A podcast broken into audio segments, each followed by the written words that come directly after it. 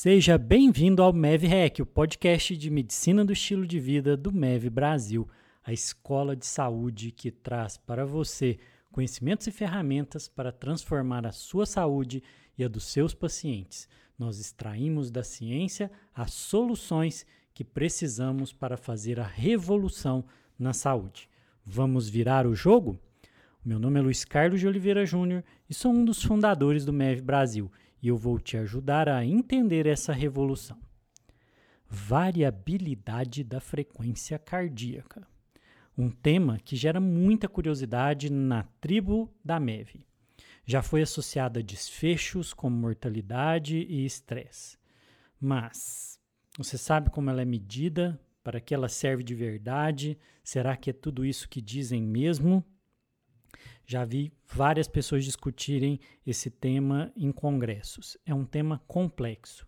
Para conversar um pouco sobre ele, nós vamos falar com alguém que estuda e usa variabilidade cardíaca na prática. Neste episódio, nós vamos hackear o conceito de variabilidade da frequência cardíaca com Alex Rey, que é educador físico, fundador do DNA do Movimento e fez o seu mestrado justamente com esse tema.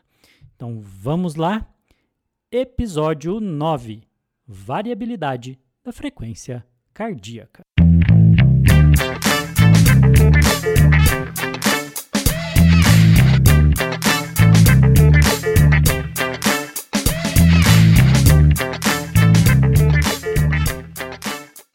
Então vamos começar o nosso MEVREC, esse episódio sobre variabilidade da frequência cardíaca, com Alex Rey. Alex é o fundador do DNA do Movimento. Oi, Alex, joia? Tudo beleza? Tudo bom? Tudo ótimo. Apresenta para o pessoal. Olá, gente, tudo bem? Eu sou Alex Rey, fundador do DNA do Movimento e um eterno curioso da área da saúde e do movimento. Obrigado, Luiz, é um prazer participar aqui com vocês pela primeira vez gravando um podcast. Isso aí. É sua primeira vez no podcast? Primeira vez no podcast. Opa, isso é bom. Aliás, você tem sido responsável por várias primeiras vezes minhas, viu? Você fez sua primeira live com a gente? A live também foi a primeira. Isso aí. Bom, Alex, vamos lá. Hoje a gente tem a missão de hackear um conceito que o pessoal que gosta, discute medicina do estilo de vida, fala muito, tem muita curiosidade, que é a variabilidade da frequência cardíaca. A gente pegou aqui um conceito que está num artigo publicado, um artigo de revisão do Vanderlei e outros autores, né? Que fala o seguinte: a variabilidade da frequência cardíaca descreve as oscilações no intervalo entre batimentos cardíacos consecutivos, os intervalos RR, assim como oscilações entre frequências cardíacas instantâneas consecutivas que estão relacionadas às influências do sistema nervoso autonômico sobre o nódulo sinusal, sendo uma medida não invasiva que pode ser utilizada para identificar fenômenos relacionados ao sistema nervoso autônomo em indivíduos saudáveis, atletas e portadores de doença. Alex, vamos lá. Olha que definição. Que raio de troço é esse, né? Como diz aqui em Minas, que trem é esse? Variabilidade da frequência cardíaca. Vamos explicar isso. Vai ter que hackear, porque literalmente a definição é gigantesca. Sabe o que acontece? Como tem muita coisa de estatística, numérica, e aí fica uma descrição bastante confusa. E eu defendi o meu mestrado com variabilidade da frequência cardíaca em mulheres na pós-menopausa, né? Nós avaliamos os dois períodos da pós-menopausa, precoce e tardia, com a modulação autonômica e o risco cardiovascular.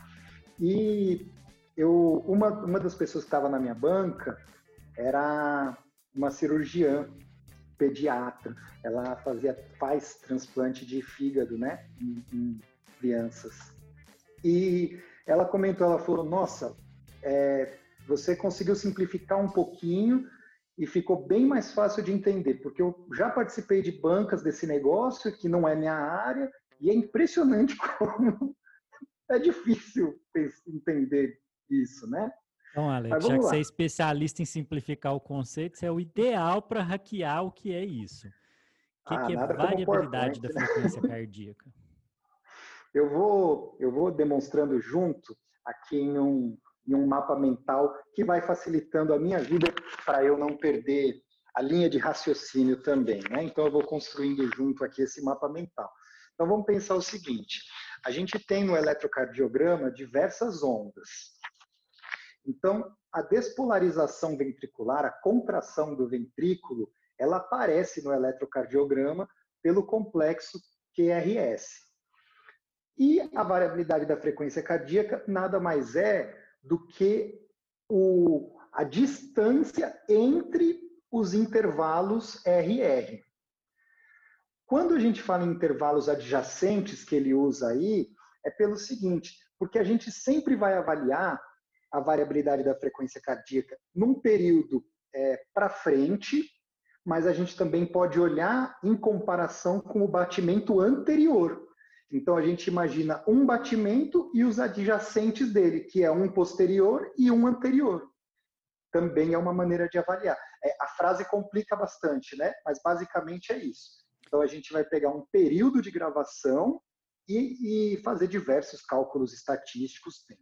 Variabilidade da frequência cardíaca é apenas a variação dos intervalos em RR, a oscilação, dentro de um período de tempo, tá? Então, eu posso dizer, simplificando muito, que é como varia o intervalo entre dois batimentos cardíacos. Como varia ele dentro de um período de tempo. Isso é muito importante, porque como a gente usa média, e em alguns casos média e desvio padrão, eu não posso comparar um período X com um período Y. Se eu avaliei 10 minutos, eu só posso reavaliar com 10 minutos. Tá. E ele fala nessa definição que isso reflete a influência do sistema nervoso autônomo sobre o coração. Como que eu consigo explicar isso? Então, vamos pensar que o coração ele tem uma atividade que é inerente ao órgão, né? E essa atividade, ela aí é cerca de 100 batimentos por minuto. A atividade intrínseca do coração, né? E o sistema pelo nodo sinusal. Que é produzido pelas próprias fibras, pelo próprio miocárdio, né? É aquela coisa da despolarização que ela sempre tem a tendência à subida, né? Por isso chamam de células marca-passo, que elas se autodespolarizam, ela não precisa de um estímulo externo, como a inervação externa, para se despolarizar, no caso do coração.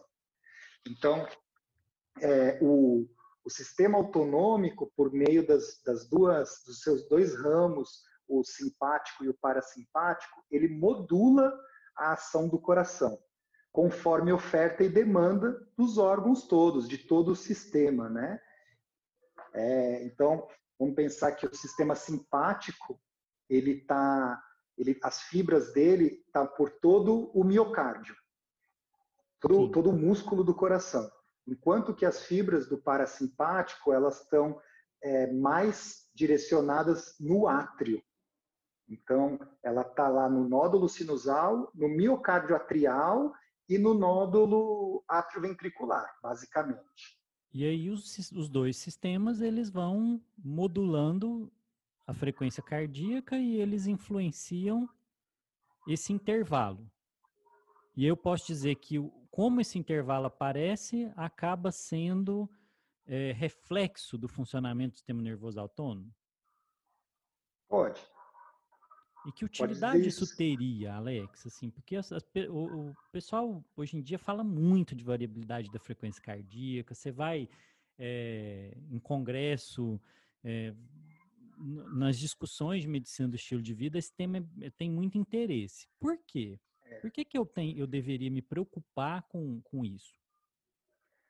Inicialmente, a variabilidade da frequência cardíaca ela veio para avaliar risco cardiovascular.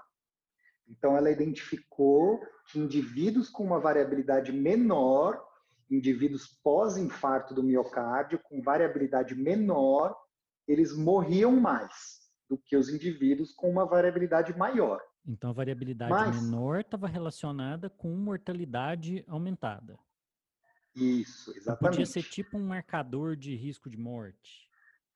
É, essa discussão ela permanece até hoje, porque o organismo ele é muito individual, então eu não posso dizer que eu tenho uma variabilidade menor do que a sua e que eu corro o risco necessariamente de morrer antes do que você por conta disso. Então medir a variabilidade cardíaca entre pessoas não quer dizer que uma pessoa tem mais risco que a outra? Não, não quer dizer. Inclusive, pensando em prática clínica, não é o ideal. Você fazer como a gente gosta muito, né? Nós fomos criados para ter uma nota de corte. Então, nós fomos criados para passar de ano se tirar acima de 6. A gente quer uma nota de corte, né? Então, abaixo de quanto é que eu preciso me preocupar? Com a variabilidade não funciona muito bem assim. Existem alguns direcionamentos sobre alguns índices e um sinal de alerta acende abaixo de X. Isso existe, mas eu não posso alarmar a pessoa e falar, olha, daqui a 5 anos, ou 10, ou 2, vai acontecer alguma coisa porque está abaixo de X.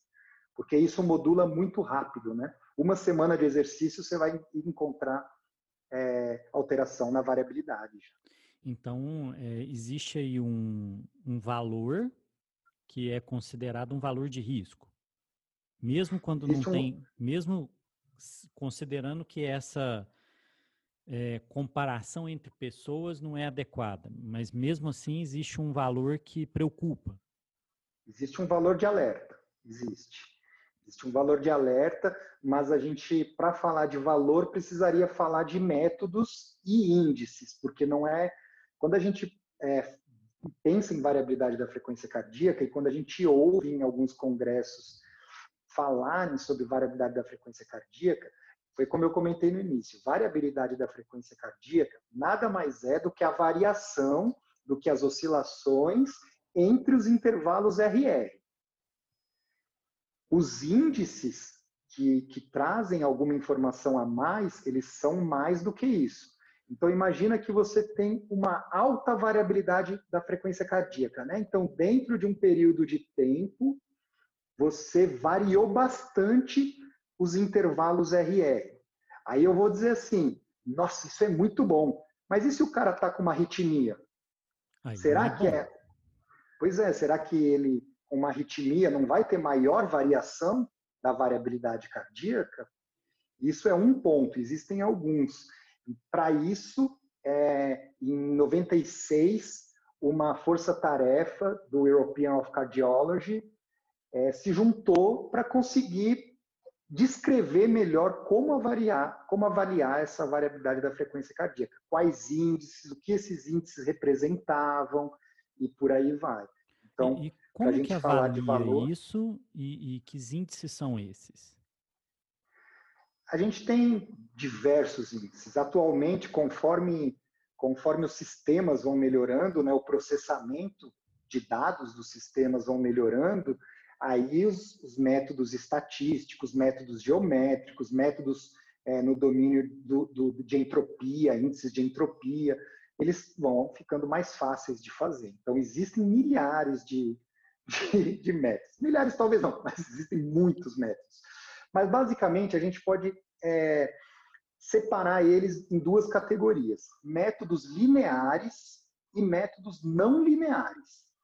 Os métodos lineares, eles podem ser divididos em 2 domínios. O domínio do tempo, que é, como eu comentei, você avaliar os intervalos RR dentro de um período de tempo. Ele sempre vai usar a unidade de milissegundos. Ou no domínio da frequência. O domínio da frequência é na frequência em hertz, né? Um cara chamado Fourier, ele descreveu essas oscilações, que cada onda ela é composta de diversas ondas. E a onda que a gente enxerga, ela é a somatória dessas diversas ondas. Então, eu consigo fazer uma depuração desses pontos. Eu não sei se eu compliquei demais, mas eu consigo, vamos dizer, pegar os sinais, né, dessas ondas e separar em faixas de hertz deles.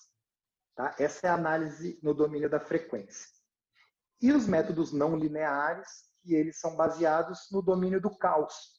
São índices de entropia, né? Então, quanto maior a dispersão, quanto maior a entropia do sistema, melhor seria a saúde dele. Mais fácil ele se adaptaria aos estímulos internos ou externos. Essa ideia da variabilidade, assim, diminuída, aumentada, está dentro do domínio do tempo só. Essa primeira... Dentro do domínio do tempo e de um índice só do domínio do tempo, que seria a média. Sim. Então, quando as pessoas falam, elas falam assim, em 10 minutos, a média da variabilidade é 50 milissegundos. E esse único a média da variação. Esse único índice é que começou-se a ser relacionado com mortalidade e tal. Esses outros índices, o que a gente sabe deles? O que eles podem dar de informação sobre a nossa saúde? Basicamente, foi como a gente comentou no início, né? Então, o coração, ele sofre a influência do sistema autonômico pelos dois ramos, simpático e parasimpático. Quando ele sofrer a atuação predominantemente do sistema simpático, vai aumentar os batimentos cardíacos e vai diminuir a variabilidade cardíaca. Quando ele estiver predominantemente sendo modulado pelo sistema parasimpático, que a gente pode considerar como sistema vagal, porque é o nervo vago que faz essa atuação no coração, ele vai diminuir os batimentos cardíacos e, por consequência, aumentar a variabilidade. Se a gente pegar 5 minutos, fica muito claro enxergar isso de um ponto de vista matemático, né? Para preencher 5 minutos com, sei lá, 2.000 batimentos, eu vou ter um espaço. Para preencher os mesmos 5 minutos com 500 batimentos, eu vou ter um outro espaçamento entre eles. Mais ou menos é isso. Você comentou dos outros índices, né? Então, como eu tenho essas duas atuações, eu tenho índices que eles conseguem avaliar melhor o sistema parasimpático, porque eles avaliam somente os batimentos adjacentes. Então, ele pega um batimento, avalia a variação dele comparado ao batimento posterior e comparado ao batimento anterior. Como a atuação simpática, ela acontece mais rápido do que a atuação parasimpática acontece mais rápido do que a atuação simpática, por conta de mudanças, de diferenças fisiológicas e diferenças anatômicas. Então, quando eu avalio um batimento em relação ao anterior e ao posterior, é uma mudança rápida. Então, eu posso inferir que aquilo é uma mudança parasimpática. Quando eu avalio média, eu só posso inferir que é uma modulação global, correspondente ao simpático e ao parasimpático, mas eu não consigo dizer se o parasimpático é que diminuiu e o simpático manteve, e por conta disso a predominância passou a ser simpática, ou se o simpático aumentou e o parasimpático manteve, e por conta disso a predominância é simpática. Não sei se isso ficou... Então, eu estou entendendo que esse assunto da variabilidade cardíaca, da frequência cardíaca, é muito mais complexo, né? Eu imaginava que era uma coisa mais simples. Então, é muito mais complexo do que a gente vê essa discussão. Ele é um pouquinho mais complexo, né? Envolve muita estatística, muitos métodos. Isso, exatamente. Envolve muita estatística, muitos métodos... E o principal, tudo isso sofre influência do ambiente externo e do ambiente interno. Então, a forma de avaliar, a forma de coletar os dados, ela também precisa ser muito rigorosa, vamos dizer assim. Porque você tem influência de hormônios, você tem influência do ciclo circadiano, né, do ciclo sol e sombra, você tem influência das atividades do dia, da cafeína, influencia bastante, noite de sono boa, ruim, enfim. Você tem a bexiga cheia ou vazia, você tem influência de muitas coisas externas ou internas. Barulho, também existem publicações de barulho altera a variabilidade da frequência cardíaca, barulho de cidade, né, trânsito. Alex, com tanta mudança, assim, com tanto fator confundidor, com tanta influência externa, com tanta influência interna, como que eu posso usar isso na prática? Excelente pergunta, é uma discussão bastante atual, a utilização da variabilidade da frequência cardíaca na prática. Eu costumo dizer que quando a gente avalia o indivíduo com ele mesmo, já facilita um pouco a interpretação. Do ponto de vista clínico, você conhece o seu paciente melhor do que ninguém. Então você tem exames laboratoriais, você tem a personalidade dele, você tem uma série de coisas que ao longo da sua relação com ele você foi construindo já. Tanto do ponto de vista profissional, no sentido dos exames laboratoriais, do funcionamento do corpo, como do ponto de vista emocional mesmo, né? Do ponto de vista afetivo. Então, já existe uma certa empatia com essa pessoa. Partindo desse princípio, você vai separar como vai avaliar. No consultório é mais fácil ainda, porque você tem um ambiente controlado do consultório. Então você pode desligar o celular para ele não tocar no meio, você pode deixar o indivíduo, o seu paciente, lendo um livro, sentado por 5 minutos, 10 minutos, depois que chegar no seu consultório, para ele abaixar, né, a frequência cardíaca, estabilizar a frequência cardíaca, ele fica em repouso ali por 10 minutinhos, lendo um livro, enfim. Dentro do seu consultório você tem o domínio desse controle ambiental. Ou você pode utilizar a casa do paciente, e aí você precisa padronizar o local da casa, posição anatômica que ele vai ficar, né? A posição do corpo que ele vai ficar, se é sentado, se é em pé ou deitado. Também existe alteração na demanda, né? Imagina que para bombear o sangue lá para a ponta do pé não é o mesmo esforço se você está em pé ou deitado, né? Você tem uma coluna de gravidade em cima exercendo força em cima do sistema cardiovascular quando você está de pé. Mas por que então, eu deveria medir a variabilidade da frequência cardíaca? Assim, por que isso vai fazer diferença para mim na prática? Eu posso ter alguma informação que vai me ajudar a mudar ou conduzir o caso de forma diferente? Porque um assunto que é tão discutido, né? Eu fiquei pensando, por que eu tenho que fazer esse esforço de medir a variabilidade da frequência cardíaca? Olha, eu vou baseado no que eu conheço, eu vou emitir uma opinião, que também é a forma com que eu utilizo nos meus programas. Bom, eu penso assim, para você desenvolver, por exemplo, um problema de circulação, você leva alguns anos. A variabilidade da frequência, esse é o primeiro ponto, né? A variabilidade da frequência cardíaca, ela vai começar a sofrer alteração talvez 5 anos antes. Então, existem estudos, por exemplo, que a variabilidade ela é um preditor de hipertensão. Então, eu posso ter um marcador que indica com uma antecedência muito maior que esse paciente está tendo uma alteração do sistema cardiovascular e eu fazer uma intervenção precoce. Esse é um ponto importante que você tocou. A premissa é essa, com exceção do sistema cardiovascular.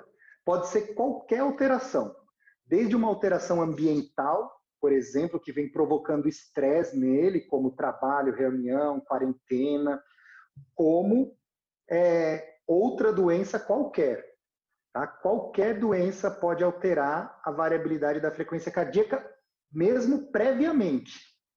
Tá? Então, um dos primeiros estudos também daqueles que impulsionou a variabilidade lá na década de 80, mais ou menos, começo da década de 80, foi um estudo de identificação de neuropatias em diabéticos, por exemplo. E aí, claro, vai existir uma repercussão cardiovascular, quer dizer, existe uma repercussão cardiovascular em tudo que está acontecendo no micro, né? E é isso que eu costumo dizer, que a variabilidade ela talvez seja fina o suficiente para identificar alterações micro, mas de uma forma quantitativa. Não sei se isso ficou claro. Que outra utilidade teria a variabilidade? Hoje ela vem sendo muito estudada na resiliência, por exemplo. Ela vem sendo, pesquisadores vêm tentando criar índices que se associem com resiliência.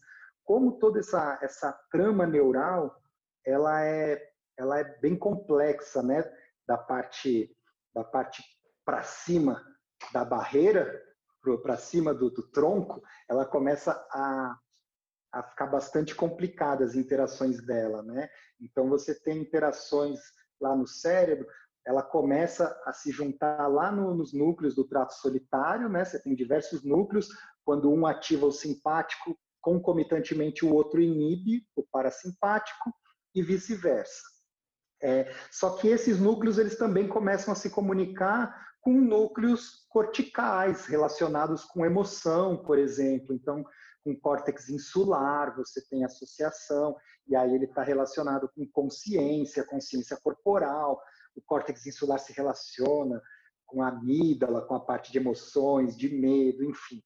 E aí isso começa a ficar bem complexo do ponto de vista de neurociência, né? Na prática, o que eu quero dizer é que você pode avaliar quase qualquer coisa, desde que você tenha dois pontos de partida, uma variabilidade e o outro que você quer avaliar.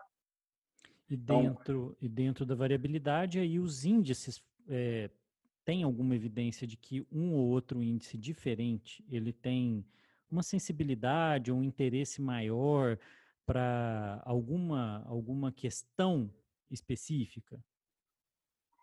Tem. Hoje o índice mais utilizado é um índice que avalia predominantemente o sistema parasimpático. A gente intimamente chama ele de RMSSD. Opa, como é que é? R de rato, RMSSD. Que esse que é o nome? É o nome dele, é o cálculo estatístico usado, mas em inglês, né? Sim. Então é a raiz quadrada da média do quadrado dos intervalos RR adjacentes. E esse índice, ele tem que utilidade específica? Esse índice, ele tem algumas boas vantagens. O primeiro é que, como eu comentei, essa rede complexa que a gente tem ali nos núcleos do trato solitário, ela envolve também a frequência respiratória. O que quer dizer que quando eu inspiro, eu também tenho ativação simpática, eu também tenho aumento da modulação simpática. Quando eu expiro, eu também tenho um aumento da modulação parasimpática. Quer dizer, tornaria quase impossível eu considerar a variabilidade da frequência cardíaca sem considerar a frequência respiratória. Esse índice, como ele avalia um intervalo da frente em relação ao intervalo de trás, pensando cronologicamente, né, o intervalo posterior em relação ao intervalo anterior a ele, ele consegue excluir, minimizar a ação da frequência respiratória. Então, ele é um índice que a gente pode avaliar em 30 segundos, em 2 minutos, em 5 minutos. Eu consigo avaliar ele rápido e com uma acurácia bem interessante. E o que a gente sabe que ele pode dar de informação prática? Assim, você falou que esse é um índice específico que tem mais importância.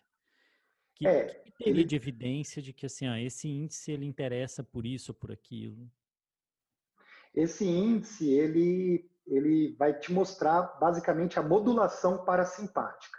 E aí ele pode se associar com diversas coisas. Ele é associado com diversas coisas, mas você pode fazer as suas próprias experiências. Ele pode te dar, por exemplo, aumento de carga interna.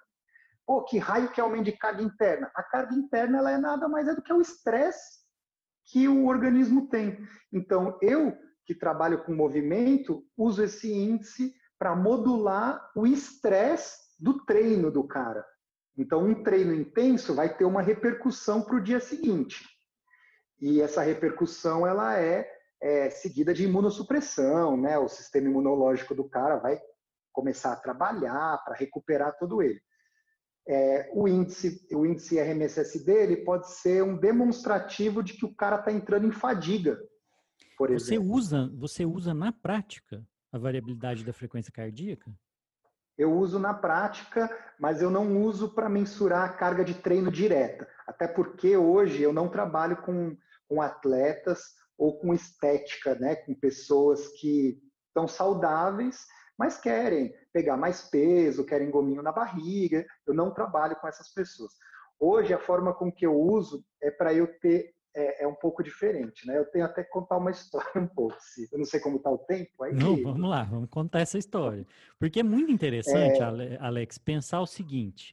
São conceitos que quando você assiste numa palestra, lê num artigo, pelo menos para mim, parecem conceitos abstratos demais, né? E você tá, foi seu tema de mestrado e você está dizendo que você usa ele mesmo, assim. E a nossa ideia é tentar entender como essa ciência pode se tornar alguma forma de solução para as pessoas, né? É muito essa ideia que a gente usa aqui no MEV Brasil. Então, é muito interessante saber como que você usa isso na sua prática. Sim. Como eu comentei, lá no comecinho eu comentei que a variabilidade ela ganhou notoriedade por conta dessas associações com risco de morte. Por problema cardiovascular também, isso é importante dizer. Por risco de morte, por problema cardiovascular. Bom, muito bem. Mas em 2002... um cara chamado Craig, quem assistiu a minha aula no congresso da MEV Brasil, viu eu citar muito ele, porque ele trouxe um conceito que a gente chama de teoria neurovisceral, que nada mais é do que a ideia de que não existe separação mente e corpo. Qualquer alteração que você tem no corpo, existe uma modificação neural para compensar aquilo, e vice-versa também pode acontecer. Esse cara, quando o pessoal, né, no estilo de vida fala muito sobre a variabilidade da frequência cardíaca, eu suponho que seja pensando nesse cara, que em 2002 começou a descrever toda essa teoria neurovisceral. Então, aí eu faço essa ponderação, né, de que ele que começou a trazer a ideia de que o coração, por exemplo, ele não fala específico da variabilidade, mas de que o coração, por exemplo, ele sofre modificações conforme os seus comandos nervosos. Então, por consequência, o estresse pode causar diversas condições físicas. Pode não, causa diversas condições físicas, como dores, por exemplo. Essa interação de periferia com centro é que ele começa a trazer para a gente enxergar, né? Então, isso é muito importante. Porque aí eu venho te dizer a forma com que eu uso. A forma com que eu uso é para, basicamente, a pessoa conscientizar, e aí a gente trabalha algo que eu também falei no congresso, que é a interocepção. É importante a pessoa perceber o comportamento interno dela. E uma das formas de você perceber isso é você perceber os batimentos do coração. Inclusive, é técnica para entrar em estados meditativos também, né? É uma das técnicas, é você prestar atenção nos batimentos cardíacos. Então, aí eu estou aumentando essa consciência interna do indivíduo. Essa consciência interna está relacionada com várias consequências da consciência externa. Por exemplo, consciência corporal, propriocepção. E isso envolve dores no corpo. Então, existe essa associação. Eu avalio isso por um período, eu peço pro meu cliente, eu não gosto de chamar de paciente, e eu não acho que ele é aluno, porque eu não acho que eu seja um professor para ele, né? Eu me sinto muito mais como um, sei lá, talvez um instrumento, um facilitador. Então, eu chamo de cliente. eu peço para o meu cliente avaliar isso por um período. Desse período, nós pegamos a média e o desvio padrão do índice, para daí eu fazer ele se concentrar no desvio padrão. E você mede isso como? Como que ele mede isso? Eu peço para ele utilizar o celular. Hoje nós temos alguns aplicativos que, por meio de fotopletismografia, né, que é luz, consegue avaliar a variação do pulso pela cor. Por meio de um feixe de luz, ele identifica a variação da cor pelo pulso cardíaco. Então você pede para ele fazer aquela medida no celular e aquele dado você usa para fazer um cálculo. Exatamente. Na verdade, eu não uso cálculo. Durante o período de aferição, os dias que a gente está aferindo, ele vai se conscientizando com a frequência respiratória e como isso altera o coração. Então, isso não é só um pedido meu, o aplicativo que eu uso, ele mostra a frequência respiratória que o cara precisa manter, que a pessoa precisa manter. E depois, nós pegamos isso... É um aplicativo específico para medir variabilidade cardíaca? Isso. Esse é um aplicativo... Existem vários, existem alguns. O que eu uso é um aplicativo gratuito, que funciona bem. Eu já testei ele com... Claro que em mim mesmo, né? Mas eu já testei ele com os relógios, ele dá uma boa paridade, mas a tendência é que isso vá ficando cada vez mais fidedigno por conta da própria evolução de database, de utilização de dados e tal, então a tendência é que isso vá ficando mais fidedigno. Inclusive, em breve, isso vai substituir muita coisa, né? Mas é isso. Então, eu uso o desvio padrão desse período que ele avaliou para deixar ele mesmo controlar a carga interna. Pode ser estresse do trabalho ou pode ser um treininho que nós façamos. E aí ele vai usando isso como um marcador de como essa carga interna está tendo influência sobre o corpo dele. Isso, exatamente. Eu tenho ali uma variação, né? Então, no meu caso, eu utilizo 2 desvios padrões. Se ele passar de 2 desvios padrões para mais ou para menos, não importa, porque também, de novo, né, nem sempre mais é bom. Então, se ele passar de 2 desvios padrões para mais ou para menos, aí a gente precisa reduzir a carga ou do treino ou do estresse. De alguma maneira, a gente vai precisar intervir. Essa é a forma com que eu uso. Então, isso aumenta a consciência de como ele está sofrendo influência de diversos estímulos. Excelente. Eu gosto muito de trabalhar com a consciência, tá? Então, isso é um viés meu, tanto corporal como consciência emocional, consciência interna. Eu gosto disso, porque eu acho que a autogestão da saúde, ela depende de você conhecer o seu corpo. Então, isso aumenta a autoconsciência. O que os seus clientes, eles falam disso, desse método, né? Essa é a parte mais desafiadora, talvez, para quem pensa em trabalhar à distância.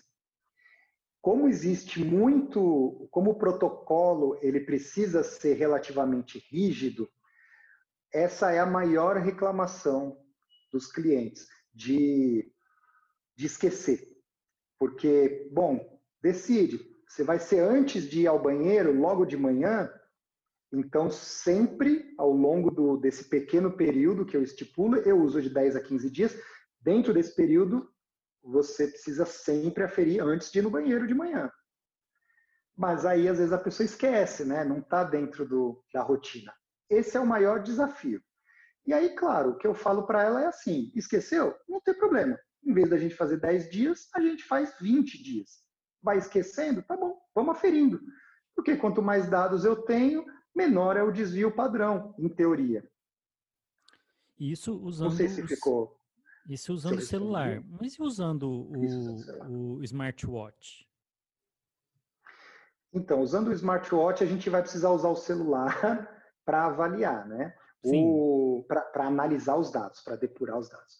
Então, o smartwatch, especificamente o da Apple, eu vou falar da marca, porque ele é o único que foi, no caso do smartwatch, ele é o único que foi validado na ciência. Um índice dele foi validado com um eletrocardiograma e com um eletrocardiograma de 24 horas, né? E com Holter.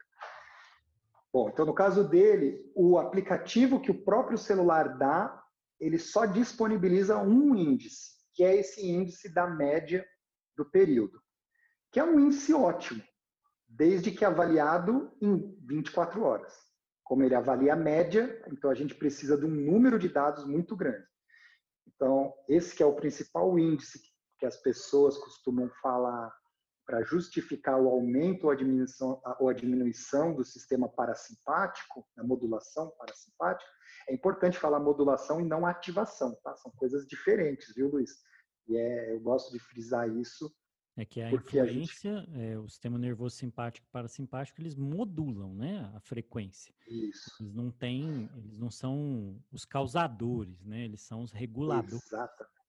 Isso, exatamente, exatamente isso. E a gente constantemente ouve ativação e, eventualmente, nós mesmos falamos. É, a gente fala hiperativação simpática. Isso, né? É muito comum. E a aferição simpática, por enquanto, de forma confiável, é só grampeando o nervo lá que a gente tem, né? Então, por enquanto, não existe uma forma de eu dizer ativação simpática sem aferir no nervo direto. Bom, enfim, voltando, eu me perdi um pouco. Qual foi a pergunta que você fez? A gente estava falando sobre o uso, né, da variabilidade na sua prática, né? Você estava falando sobre a medida com smartwatch, né? Muito bom. Isso. Então, aí, essa medida que o smartwatch, esse principal que eu comentei, a medida que ele usa no aplicativo que vem no celular é só esse da média, dentro do período. Mas você pode baixar outros aplicativos, uma parte deles é paga, mas é um preço bem, bem tranquilo, R$30, você consegue baixar, e aí você transfere os dados para ele fazer a leitura. E da mesma forma como aferir direto no celular, eu não acredito que você avaliar o indivíduo com ele mesmo, usando o mesmo software e o mesmo relógio, que isso vai ter alguma variação muito significativa. Então, acredito que seja uma boa ferramenta. Você tem usado esses dados para ajudar o paciente a modular, através da consciência, o tipo de atividade física, o tipo de mudança do estilo de vida. Isso, a aumentar a consciência. Acho que essa seria a melhor definição. Algumas coisas... Eu não posso dizer nem que sim nem que não, mas eu não posso afirmar que são validadas na ciência. Quase tudo que eu falei aqui sim, mas a forma com que eu utilizo particularmente e essa forma com que eu acredito ser um bom caminho de avaliar pela mudança do desvio padrão, existem publicações com isso, porém eu não posso dizer que isso é fiel, cientificamente embasado. Então, aí eu posso falar sobre o meu ponto de vista, né? É uma excelente ferramenta para o aumento da consciência. Quando eu aumento a consciência, eu posso, por exemplo, levando para um outro nicho, eu posso ver quando o cara come mais num self-service, por exemplo. Será que ele vai estar mais ansioso ou mais estressado? Se ele estiver mais ansioso ou mais estressado, mesmo que num nível que ele não perceba tanto, mas a variabilidade vai identificar, se ele já tiver um basal. Será que eu não consigo identificar que talvez ele coma mais ou faça escolhas piores num self-service, se ele tiver com uma variabilidade menor? Isso é a criação da minha cabeça, tá? Pode ser até uma ideia aqui, disso, né? Que a coleção desses dados, né, sendo feitas o tempo inteiro, através dos relógios digitais, do celular, disso tudo, isso num big data gigantesco, assim, a gente no futuro pode ter muitos dados associando a variabilidade e os vários índices da variabilidade da frequência cardíaca com diversas condições. Eu acredito muito nisso. Eu acredito que com essa tecnologia de dados, a variabilidade da frequência cardíaca vai ser uma medida tão importante ou mais do que a frequência cardíaca. Isso também é um ponto de vista meu. Até porque elas são coisas diferentes, né? Elas não têm uma associação linear. A frequência cardíaca e a variabilidade da frequência cardíaca, elas não se associam linearmente. Ou seja, enquanto uma sobe, né, enquanto a frequência cardíaca sobe, a variabilidade diminui. Isso é uma verdade, mas não é linearmente. Existem pontos que ela altera de forma não linear. Então... O que a gente sabe e o que não se sabe sobre a variabilidade da frequência cardíaca? O que que se tem visto de publicações mais recentes? Quais são as questões mais importantes nessa área, Alex? O que não se sabe é a associação direta causa-efeito. Não se sabe isso. Por exemplo, a variabilidade está menor, esse indivíduo vai morrer em 5 anos se não fizer nada. Às vezes a gente fala como se existisse uma relação causa e efeito. Isso não existe. Todos os estudos de variabilidade, eles são associativos. Quer dizer, existe uma associação com a comorbidade ou com o desfecho, mas não quer dizer que causou, né? Então, quando a gente fala de alguns estudos que enfatizam a variabilidade como um preditor de risco para alguma coisa, é importante dizer que são medidas associativas e não causa e efeito. Essa talvez seja uma pergunta que o Big Data vai responder a longo prazo. Então, daqui a 10 anos, eu vou ter os dados de variabilidade de pessoas que morreram, de pessoas com diabetes que vivem, das pessoas com diabetes que morreram, e aí eu vou formular talvez uma causa e efeito, né? Talvez eu consiga fazer uma relação mais direta, uma corte. Isso ainda não tem, tá? O que se sabe é que ela é uma excelente ferramenta para você avaliar mudanças finas, desde que você saiba o que está procurando, e se você não souber e identificar uma mudança de um paciente seu antigo, você vai buscar o problema. Então, uma variabilidade baixa, ela não necessariamente quer dizer um risco cardiovascular. Ela pode ser desde um estresse agudo até uma possível doença se fortalecendo. Então, aí vai ser função principalmente do médico, exclusivamente do médico, identificar que houve alteração e investigar aonde está essa alteração, ou aonde pode estar essa alteração. Quando eu comentei um paciente antigo, de novo, a variabilidade cardíaca, ela não deveria ser usada para uma foto. Então, o paciente chegou no meu consultório, se apresentou, fiz a medida, aferi a variabilidade da frequência cardíaca e falei, putz, você precisa tomar cuidado, hein? Que ela está abaixo de 20. Ela não deveria ser usada dessa forma, como uma foto. Porque ela deveria ser vista assim. Ela não é um marcador que possa ser comparado com uma média. Exatamente. Ela tem que ser comparada dele com ele mesmo. Exatamente. Exatamente. Existe influência da idade, sensibilidade baroreceptora diminui com a idade. Existe uma série de fatores. Então, se eu avalio um cara de 60 anos ou 50 que vai ter uma variabilidade mais baixa do que um jovem de 20, eu posso, naturalmente, fisiologicamente, ele vai ter uma variabilidade mais baixa. Eu posso, de repente, criar uma tensão nele que não faz sentido, né? Sim.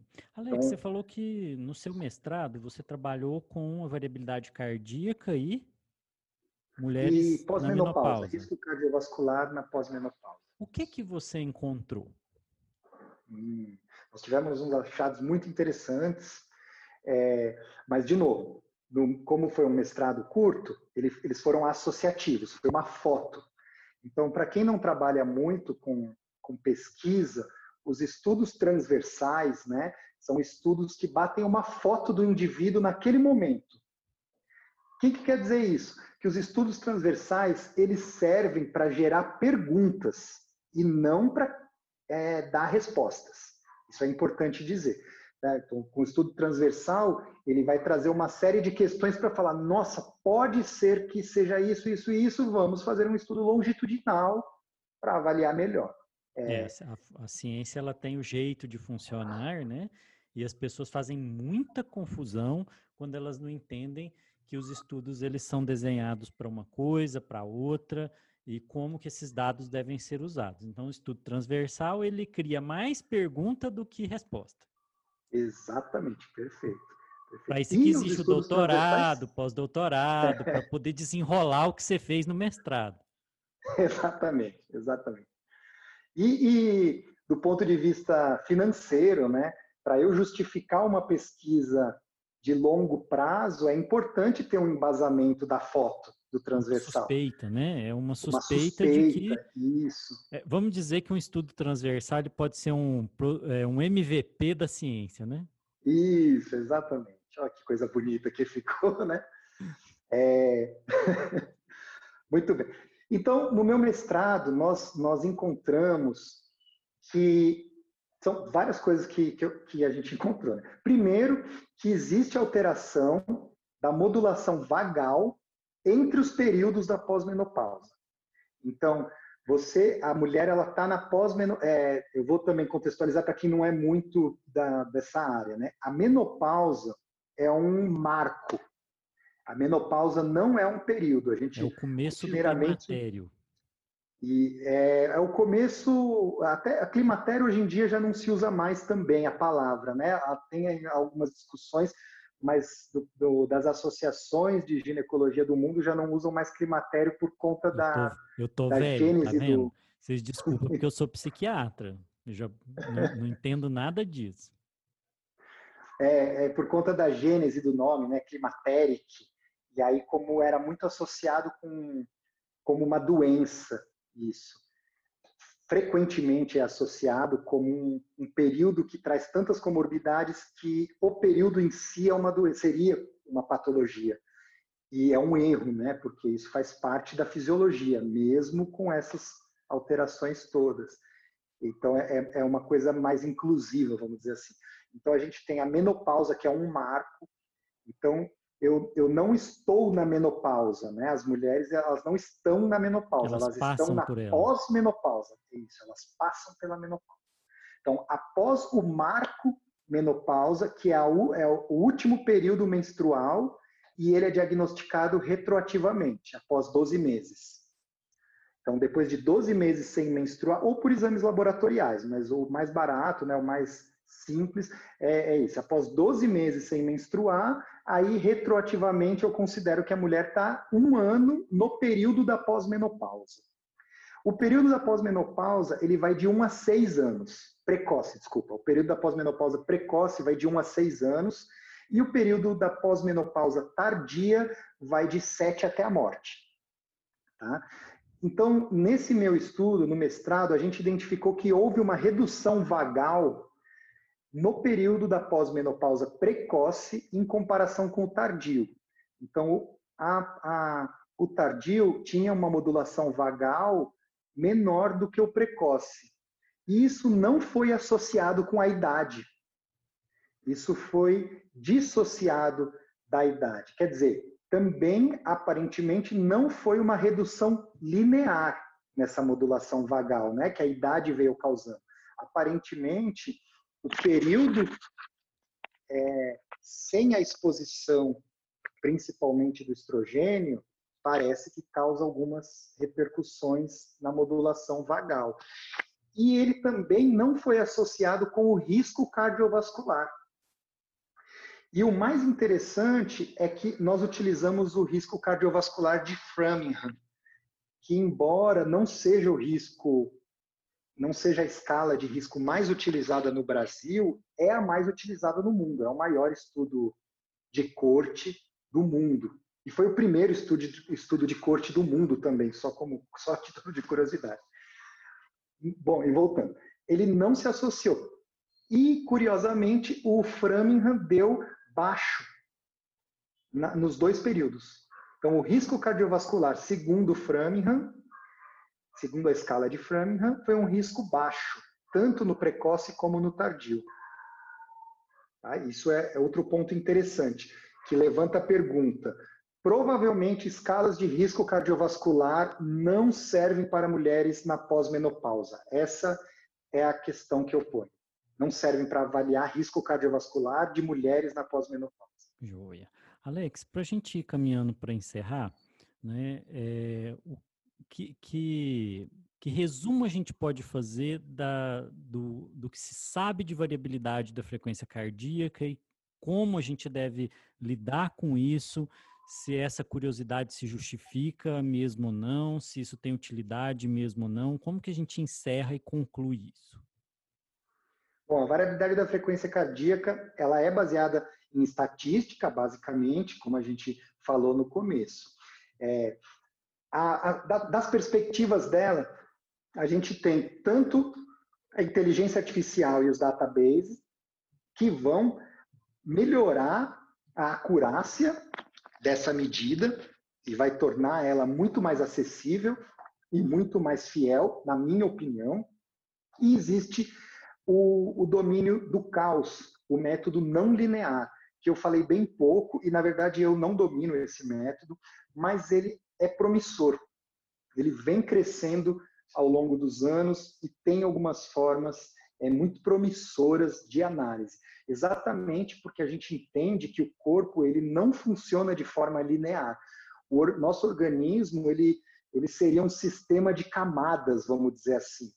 Aí os caras falam, nossa, meu Deus do céu, o que ele está falando? Quer ver? A gente vai simplificar. Se eu pegar uma célula, uma cultura de célula, a célula tem um comportamento. Mas essa mesma célula dentro de um tecido tem outro comportamento. E os tecidos outro comportamento. Esse tecido dentro de um órgão, ele tem outro comportamento. O órgão dentro do sistema, dentro de um complexo de órgãos, tem outro comportamento. E o complexo de órgãos dentro do todo tem outro comportamento. Então, o corpo humano ele funciona em camadas, né? E se você olhar separadamente, elas não têm o mesmo comportamento. Eu não posso dizer que uma célula, uma única célula, ela vai responder e eu vou enxergar do ponto de vista macro essa modificação celular. Isso não acontece, né? Quer dizer, quando eu vou colocando as camadas dos sistemas, elas vão se sobrepondo e vão trazendo novos comportamentos do sistema. Essa metodologia, né? ela está envolvida nessa ideia dessa teoria do caos. Do caos, exatamente, que avalia o grau de entropia do sistema. Então, quanto que esse sistema está ou não em entropia? Entropia é, vamos pensar em dispersão, né? É quão caótico é o sistema. O caos, ele é determinístico. Então, o próprio caos não é 100% caótico, paradoxalmente, né? Mas a ideia é que você crie uma forma de avaliar esse caos, de você ter índices que avaliam o grau desse sistema, o quão caótico ele está. E aí, no caso do ser humano, quanto mais caótico, melhor. Por quê? Porque a responsividade ela é mais fina, né? Eu respondo ao estresse de estar gravando um podcast, eu respondo ao meu pé estar descalço num chão frio. Então dá uma adaptabilidade maior. Isso, exatamente. Eu tenho uma responsividade maior. E aí essa responsividade torna tudo mais caótico. Então meu sistema seria mais responsivo às alterações internas ou externas. Essa é a ideia. Oi, Alex. Eu quero agradecer muito, né, você ter ajudado a gente a hackear, a pensar um pouco sobre esse conceito que a gente escuta muito dentro da medicina do estilo de vida e que eu acho que ele é complexo, não é um assunto que é simples, pelo que eu estou entendendo ainda, né? Não se deve considerar ele como um marcador muito simples, assim, e tomar conclusões muito apressadas sobre ele. Acho que tem muita ciência para ser produzida, né? Mas que já tem alguma utilidade prática. Foi muito legal ver você falar sobre como você usa, né? Então isso foi bem interessante, eu acho que as pessoas vão gostar muito. Eu queria pedir para você faça suas considerações finais e te agradecer novamente por ter aceitado esse desafio de gravar seu primeiro podcast. Eu que agradeço, Luiz, mais uma vez pelo convite, pela oportunidade. Precisa valorizar muito isso, porque a gente sabe que as oportunidades não aparecem muito fácil e boa parte das pessoas, inclusive eu, se prepara por uma vida, por anos, para uma oportunidade que possa aparecer e a gente está preparado para ela não passar, né? E por não sorte, né, mas por muito trabalho e um pouco da sorte da gente ter se aproximado, eu e vocês aí da MEV Brasil, eu fico muito, muito agradecido pelas oportunidades que vocês vêm me dando, de mostrar que eu estava preparado para a gente começar algo, né? Isso para mim é muito importante. Isso aí, Alex. É muito legal tá compartilhando esse momento com você. E eu acho que as pessoas vão querer aprender um pouco mais, né, Alex? Eu acho que a gente pode pensar na ideia de preparar alguma coisa para explorar melhor, aprender melhor e mostrar a utilidade disso para as pessoas. Quem sabe, em breve, a gente não cria alguma coisa em cima da variabilidade cardíaca, né? Porque é um assunto que tem muita curiosidade, eu confesso que eu quero aprender mais, né? Vai ser um prazer. Após um período ensinando um pouco, as pessoas vão se sentir mais confortáveis em usar e em falar sobre a variabilidade cardíaca. E o mais importante, entender, né? Porque foi como você falou, é um tema que na medicina do estilo de vida vem sendo falado em congressos, mas de uma forma muito superficial. Na verdade, vem sendo citado o termo e não explicado exatamente o que é. Então, eu penso que isso é muito importante, a gente saber do que está falando, entender para poder utilizar, para poder acabar com o medo, né? Se você me permitir, eu queria apresentar a minha empresa. Tem tempo, Luiz? Vamos falar um pouquinho do DNA do Movimento, né, Alex? O que é a DNA do Movimento? Bom, o DNA do Movimento é uma consultoria de bem-estar e estilo de vida ativo. Então, a ideia é você resgatar o movimento e isso vai proporcionar bem-estar. É natural, nosso corpo, nosso organismo foi feito para o movimento e o nosso bem-estar em várias escalas depende dele. Eu desenvolvi uma mentoria nesse modelo, é a única mentoria do Brasil, até onde eu sei, que ela é direcionada para pessoas que têm dificuldade em começar um estilo de vida ativo ou em permanecer por mais de 6 meses um estilo de vida ativo. Então, a gente vê programas lindos, e alguns até chamam de mentoria e tal, mas quando você vê o contexto geral, você pensa, bom, essa pessoa já precisava ser ativa para fazer esse tipo de coisa.